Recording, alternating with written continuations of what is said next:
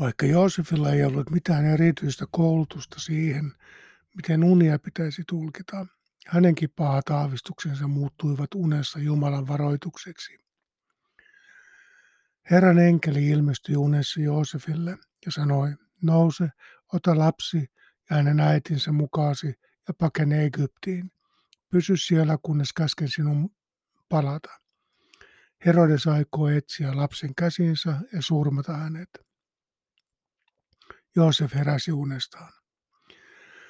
Ja ymmärsi saman tien, ettei tämän unen merkitystä kannattu niin jäädä miettimään.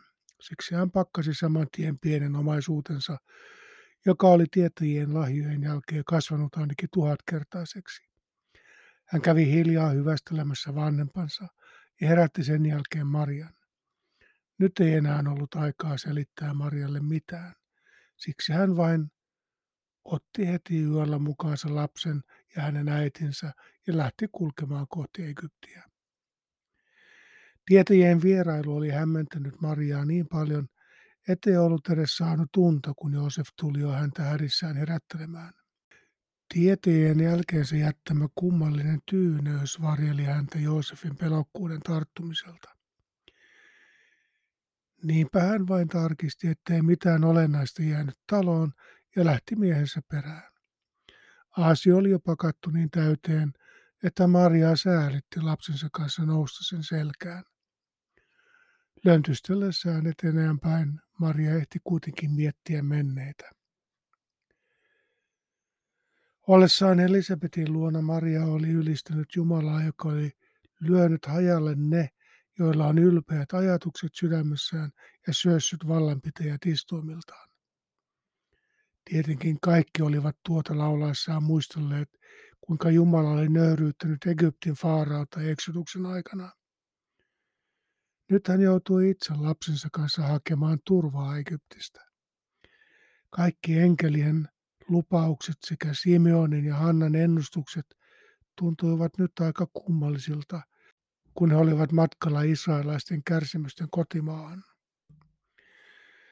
Vieraalta maalta tulleiden tietäjien kummallinen rauha pysyi silti Marian povessa, kun hän yritti saada Jeesuksen imun rinnoillaan jotenkin rytmitettyä yhteen aasin askelusten kanssa.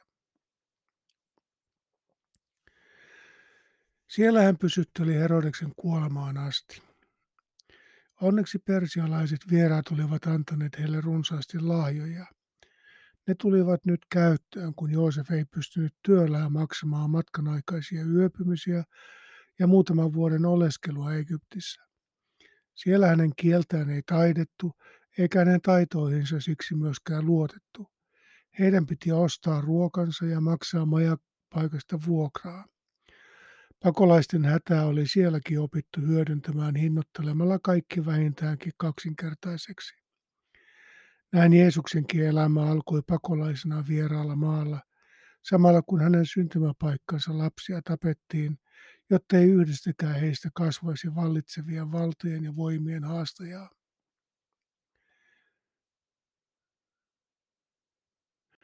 Herodes vietti vielä neljä viheliäistä vuotta potien mielensä ja kehonsa riivaajia, jotka eivät antaneet hänellä rauhaa edes öisin. Hän ei vainoissaan tiennyt, kenet tappamalla hän saisi rauhan sielulleen. Jokainen mestaus vain lisäsi hänen painejaisiaan. Matteus yritti taas luoda siltaa kansan menneisyyden ja Jeesuksen kohtalon välillä, kytkemällä Jeesuksen elämän varhaisvuodet siihen, mitä Jumala profeetta Hosean kautta oli sanonut Israelin kansalle. Näin kävi toteen, mitä Herra oli profeetan suulla ilmoittanut. Egyptistä minä kutsuin poikani. Koko asiayhteys kuulosti seuraavalta. Kun Israel oli nuori, minä rakastin sitä. Egyptistä minä kutsuin poikani. Sitten Israel kuuli muita kutsuja ja kääntyi pois. Se uhrasi Baaleille, poltti uhria kivipatsaille – Matteus vihjaili näin juutalaiselle yleisölle, että Jeesus on Jumalan todellinen poika. Se, joka pysyy hänelle uskollisena niin kuin israelaistenkin olisi pitänyt pysyä. Näin Jeesus toteutuu uuden ja tällä kertaa onnistuneen eksoduksen Egyptistä. Matteus ei ollenkaan ottanut huomioon sitä, että Jeesuksella ei itsellään ollut osa eikä arpaa siihen, mitä hänelle sen ikäisenä tapahtui. Tuskin Jeesus olisi itse edes pitänyt tästä juutalaisia syyllistävästä tulkinnasta. Matteukselle kuitenkin oli tärkeää puhutella juutalaisia, tapahtui se sitten epäsuorasti syyllistämällä tai toivoa antavalla tavalla. Matteus palasi sitten taas näennäisprofetaalisista todisteluistaan takaisin realiteetteihin. Kun Herodes huomasi, että tietäjät olivat pitäneet häntä pilkkanaan, hän raivostui. Hirmuinen on muita pilkkanaan pitävän raivo, kun hän huomaa itse joutuneensa sen kohteeksi. Hän antoi käskyn, että Betlehemissä ja sen lähistöllä oli surmattava kaikki kaksivuotiaat ja sitä nuoremmat pojat, sen ajan perusteella, jonka hän oli tietäjiltä saanut selville. Herodes tiesi varsin hyvin, että kansa elätteli uudelmia Messiaan tulosta. Siksi hän vainoissaan näki kilpailijoita jokaisen nurkan takana, eikä mikään mahti maailmassa hidastanut hänen impulsiivista pakkomielettään varjella valtakuntansa itsellään ja omilla jälkeläisillään. Maan päällä ei ollut sellaista ihmistä, jota hän ei olisi ollut valmis tappamaan säilyttääkseen valtansa. Tietäjätkin olivat vaistoneet Herodeksen hulluuden ja toimineet sen mukaan. He olivat erehdyttäneet Herodesta lapsen syntymän ajasta ja siten tahallaan heikentäneet hänen mahdollisuuksiaan löytää Jeesus. Siksi Herodes käski tappaa kaikki kaksivuotiaat ja sitä nuoremmat. Herodes tietysti pakotti temppelin papit ja kirjanoppineet paljastamaan kaikki vasta syntyneet seudun lapset. Heidän vaimonsahan niitä olivat kätilöineet ja hehän niistä kirjaa pitivät. Niissä kirjoissa oli myös Sakariaan ja Elisabetin poika Johannes, joka ei ollut kuin puoli vuotta Jeesusta vanhempi. Sakarias tietenkin piilotti poikansa, niin kuin kaikki muutkin, ketkä vain ehtivät ja osasivat. Herodeksella riitti pappeja tapettavaksi, joten hän vaati heitä henkensä uhalla kertomaan kaikista heidän piirissään syntyneistä poikalapsista. Sakarian ja Elisabetin koko lähipiiri oli kuitenkin niin vakuuttunut siitä, että heidän lapsellaan oli joku erityinen tehtävä kansakunnan historiassa. Siksi he, osa, siksi he osallistuivat yksimielisesti Johanneksen olinpaikan salaamiseen. Ylipapeilla ei kuitenkaan ollut varaa sellaiseen juonitteluun. Siksi he todistivat lojallisuutensa Herodekselle tappamalla Sakariaan samaan paikkaan, jossa Gabriel oli ilmestynyt hänelle. Tästä Jeesus vastuutti heitä kolme vuosikymmentä myöhemmin. Te tulette syypäiksi kaikkeen viattomaan vereen, joka maan päällä on vuodatettu, hurskaan Aabelin verestä aina Sakarian Barakian pojan vereen asti, hänen, jonka te tapoitte temppelin ja alttarin välillä. Tässä asiassa olemme vain Luukkaan varassa. Näitä tapahtumia ei ole voitu varmistaa muista lähteistä. Betlemin poikalasten joukkomurha Jeesuksen syntymän yhteydessä oli niin pieni episodi tämän vainoharhaisen kuninkaan verisessä urassa, että historioitsijat eivät edes mainitse sitä. Historioitsija Josefuskin on siitä vaiti. Herodoksen vainoharhaiseen luonnekuvaan tällainen käytös sopii kuitenkin hyvin. Hänellä olisi pitänyt olla erittäin painavat syyt olla tekemättä niin eikä lapsien murhaaminen ollut sellainen. Betlehemin väkilukuun nähden sen ikäisiä lapsia löytyy korkeintaan parikymmentä. Matteuksen kuulijoille tällainen tapahtuma ei ollut mitenkään vaikeasti uskottava. Asemaansa ja valtaansa puolustava kuningas Herodes oli tapattanut jopa omia poikiaan, lempivaimonsa ja lukuisia sukulaisiaan vainoharhaisessa yrityksessään pitää kruunustaan kiinni. Siihen verrattuna parinkymmenen paimentolaispennun pois siivoamisessa ei ollut mitään kovin dramaattista. Matteuksen syntymäkertomus oli inhorealistinen kuvaus siitä maailmasta, jonne Jeesus syntyi. Maailma oli täynnä väkivaltaiseen poissulkevuuteen perustuvia valtakuntia, jossa vieraanvaraisuus oli poikkeus ja hädänalaisten auttaminen harvinaista. Pelkkä epäilys rauhan lapsen syntymästä tai vaihtoehtoisesta vallasta sai vallat ja voimat paniikkiin. Herodes puolusti valtaansa samalla tavalla kuin valtaa oli aina puolustettu, kilpailijoita tappamalla. Se oli maailman luonnollisin asia. Näin kävi toteen tämä profeetta Jeremian lausuma ennustus.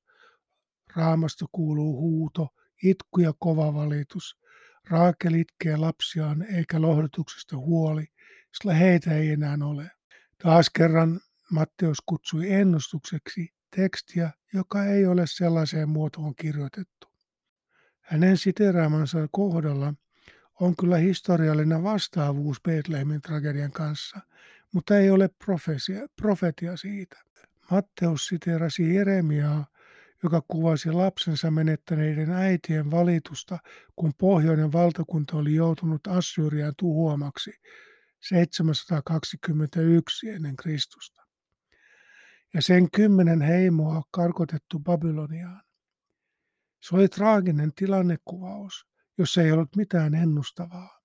Kukaan ei siinä kertonut, että Betlehemissä tulee noin 700 vuoden päästä tapahtumaan lasten joukkomuraa. Jeremia vain totesi, kuinka lohduton on äitien ja lasten kohtalo tyrannien hallitsemassa maailmassa. Vaikka siinä ei ollut mitään ennustavaa, sitä voi silti pitää ennakoivana, koska se on vain niin tavallista. Jeesus syntyi maailmaan, jossa lapsia tapettiin taloudellisista syistä tai sukupuolen takia. Yhtä lailla lapsia saatettiin perätä kuin rikkaruohoja kuninkaallisista puutarhaista. Tällainen tämä maailma nyt vain oli. Matteuksen lukijat ymmärsivät sen varsin hyvin. Holokaustin todistajat ymmärtävät, sen vielä paremmin. Jeesus syntyi vaiennettujen uhrien maailmaan. Uhreilla ei ollut ääntä eikä puolesta puhujaa. Oli vain maahan valunut veri, joka huusi kostoa. Näille uhreille Jeesus oli antava äänen. Se tulisi olemaan vastuusen haastavan anteeksiannon ääni. Herodes kuoli noin neljä vuotta tämän murhenäytelmän jälkeen. Kuolen vuoteellaan hän vielä raivostutti juutalaisia nostattamalla Rooman vallan symbolin suuren kultaisen kotkan temppelin pääportin ylle. Olihan hän koko projektin pääarkkitehti ja tämä monumentti oli samalla kertomus Rooman suopeudesta tämän kansan kummallista uskontoa kohtaan. Ehkä he jopa vähän kadehtivat Israelin lapsia, joilla oli vain yksi Jumala palvottavana ja hänkin oli näkymätön. Roomalaisilla oli monta Jumalaa, joiden lepyttämiseksi piti rakentaa ylenpalttisesti patsaita ja temppeleitä. Nuoren sukupolven uhmapäät kuitenkin kiipesivät muurelle ja leikkasivat Rooman kotkana alas. Herodes poltatte heidät elävältä kaiken kansan kauhistukseksi. Tästä seurannut kapinointi murskattiin äärimmäisellä väkivallalla. Roomalainen kenraali Vaaros poltti kokonaisia kyliä ja naulitsi ristiin tuhansia kapinallisia. Kansa piti kunnolla pelästyttää ruotuun. Ne, jotka eivät ymmärtäneet ajoissa paeta, joko tapettiin tai orjuutettiin. Se oli aiheuttanut suuria pakolaisaaltoja monen suuntaan. Jeesus syntyi keskelle suurta pakolaiskriisiä ja hänen henkensä oli alusta lähtien vaarassa. Kun Herodes oli kuollut, Joosef ja Maria olivat viettäneet pakolaisina Egyptissä jo neljä vuotta. Herran enkeli ilmestyi Egyptissä Joosefille unessa. Tämä oli jo kolmas kerta, kun Joosef näkee enkeliunta. Jos tämä enkeli oli yhtään samanlainen kuin Marian luona vierailut, se oli aivan tavallisen ihmisen hahmoinen. Jostain Joosef silti arvasi hänet Jumalan enkeliksi. Ehkä Maria oli mieleltään herkempi valveellakin näkemään arkitodellisuuden sisällä olevan jumalallisen ulottuvuuden. Vai mistäpä minä tiedän. Ehkä hänkin tapasi enkelinsä unissaan. Tässä kohtaa Matteuksen juutalainen yleisö muisti toisinkin kuuluisen Joosefin heidän omasta tarustostaan. Hän oli se, jolla oli erityinen taito selittää muidenkin unia ja pääsi siksi lopulta Egyptin faaraon suosioon. Seuraava faara oli sitten se, joka päätti orjuuttaa israelaiset. Nyt Jeesuksen isä oli ollut perheineen tuossa monen kirouksen maassa etsimässä turvapaikkaa oman maansa murhaavilta hallitsijoilta. Kohtalon ironiaa vai Matteuksen ahkeraa yritystä juurruttaa tämä tarina pienen sivupolun kautta Israelin kansan historiaan. Matteuksen mukaan Jeesuksen isoisän nimi oli Jaakob, ja kuinka se ollakaan, niin oli myös vanhan testamentin Joosefin isä nimeltään Jaakob. Joten jotain uutta ja suurta tämänkin Joosefin pojasta oli tuleva. Joosef sai unissaan aina hyvin selkeitä ohjeita. Enkeli kumartui hänen ylleen ja sanoi, nouse, ota lapsi hänen äitinsä mukaasi ja palaa Israelin maahan. Ne, jotka halusivat surmata lapsen, ovat kuolleet. Joosef heräsi, otti mukaansa lapsen ja hänen äitinsä ja palasi Israelin maahan. Mutta kun hän kuuli, että Juudean kuninkaaksi oli Herodeksen jälkeen tullut tämän poika Arkelaos, hän ei uskaltanut mennä sinne. Tämä unessa ilmestyvä enkeli oli vähän huonosti informoitu Israelin tapahtumista. Hän tiesi kyllä, että Herodis oli kuollut, mutta hän ei osannut varoittaa hänen kaikkein brutaalimman poikansa harjoittamista julmuuksista Joosefin kotimaakunnassa. Sen hän kuuli matkalla kotiin vastaan tulevilta uusilta pakolaisilta. Alun perin Arkelauksen piti olla Herodes suuren kruununperiä, mutta keisari Augustus nimitti nuoren ke- keikarin ensin vain etnarkiksi, eli kansanruhtinaaksi. Tarkoituksena oli katsoa, miten hän talenttinsa hoitaisi ja uskaltaisiko hänelle myöhemmin antaa enemmän valtaa. Arkkelaus osoittautui kuitenkin kelvottomaksi ruhtinaaksi, joka ensin yritti kaunopuheisuudellaan voittaa kapinoivan kansan puolelleen. Kun se ei onnistunut, hän paniikissa kutsui koko armeijan paikalle ja tapatti yhteensä 3000 kapinallista temppelin alueella. Huhu Arkkelauksen julmuuksista ja epävakaudesta pelästytti nuoren parin luopumaan Joosefin suunnitelmasta muuttaa ainakin aluksi takaisin kotikaupunkissa Betlehemiin. Herodes suuren kuoleman jälkeisen levottomuuksien jälkeen Galilea oli Herodes Antipaan hallinnassa rauhoittunut Juudean maakuntaa rauhallisemmaksi paikaksi asua. Niinpä Joosef näki seuraavassa unessaan sen ratkaisun, mistä hän oli vaimonsa kanssa jutellut jo monen kertaan. Marialla oli jo kova ikävä vanhempiaan, ja oli hän siellä odottamassa Joosefin rakentama yhteinen asuntokin. Joosef oli kuitenkin tullut enkeliunista sen verran riippuvaiseksi, ettei enää uskonut vaimoaan eikä edes maalaisjärkeään. Hän uskalsi tehdä päätöksen vasta, kun enkeli toisti vaimon ja arkitolkun äänet hänelle unessa. Saatuaan sitten unessa ohjeen hän meni Galileaan ja asettui siellä kaupunkiin, jonka nimi on Nasaret. Nasaret, Seforis ja kaikki lähikylät olivat Herodeksen kuoleman jälkeisen kauheuksien runtelemia. Pitkälle edennyt vatsasyöpä oli tehnyt hänen viimeiset päivänsä sietämättömiksi. Silti hän oli ehtinyt vielä viisi päivää ennen kuolemaansa mestauttaa kolmannen poikansa salaliitosta epäiltynä sen jälkeen hän oli vangituttanut suuren joukon Israelin kunnioitetumpia kansalaisia ja antanut sisarelleen käskyn tapattaa heidät heti, kun hän oli itse kuollut. Näin Herodes halusi varmistaa, että hänen kuolemansa aiheuttama ilo kansan keskuudessa muuttuisi aidoksi surujuhlaksi. Herodeksen sisar Salome ei kuitenkaan ollut toteuttanut veljensä käskyä, vaan oli vapauttanut veljensä kuoleman jälkeen kaikki vangit kaksinkertaistaakseen kansan ilon. Nasaretin naapurustossa Juudas, Hesekiaksen poika, oli joukkoinen hyökännyt roomalaisten varastoihin ottaakseen takaisin maalaisilta takavarikoituja elintarvikkeita ja varusteita. Käyhä kansa oli vihdoin saanut mahdollisuuden ottaa omansa takaisin ja kostaa sortajilleen. He varastivat myös roomalaisten aseita ja organisoivat laajoja joukkoja vallankumoukselliseen hurmukseen. Lopulta Syyrian roomalainen kuvernööri Maarus tuli kahden legionan kanssa sammuttamaan kapinan polttamalla Seforiksen kaupungin ja läheiset kylät luultavasti myös Nazaretin maantasalle. Sen lisäksi hän naulitsi tuhansia kapinallisia risteille teiden varsille. Vaaruksen tapa kukistaa kapinat poltetun maan taktiikalla ja ankarilla alistamistoimilla oli varsin tehokas. Tämänkin kapinan jälkeen seurasi noin 60 vuoden kohtalaisen rauhallinen vaihe. Nämä tapahtumat olivat jättäneet pysyvän pelon myös Nasaretin asukkaisiin. Ne, jotka olivat vaaruksen joukkujen julmuuksista selvinneet hengissä, eivät ikinä voisi unohtaa raiskattujen, kidutettujen ja ristiinnauluttujen ihmisten huudot, jotka vaikenivat vasta tulipalojen sammuttua savuaviksi raunioiksi. Sen seurauksena Jeesuksen lapsuus oli täynnä kidutusten ja julkisten talotusten traumatisoimia aikuisia ja lapsia.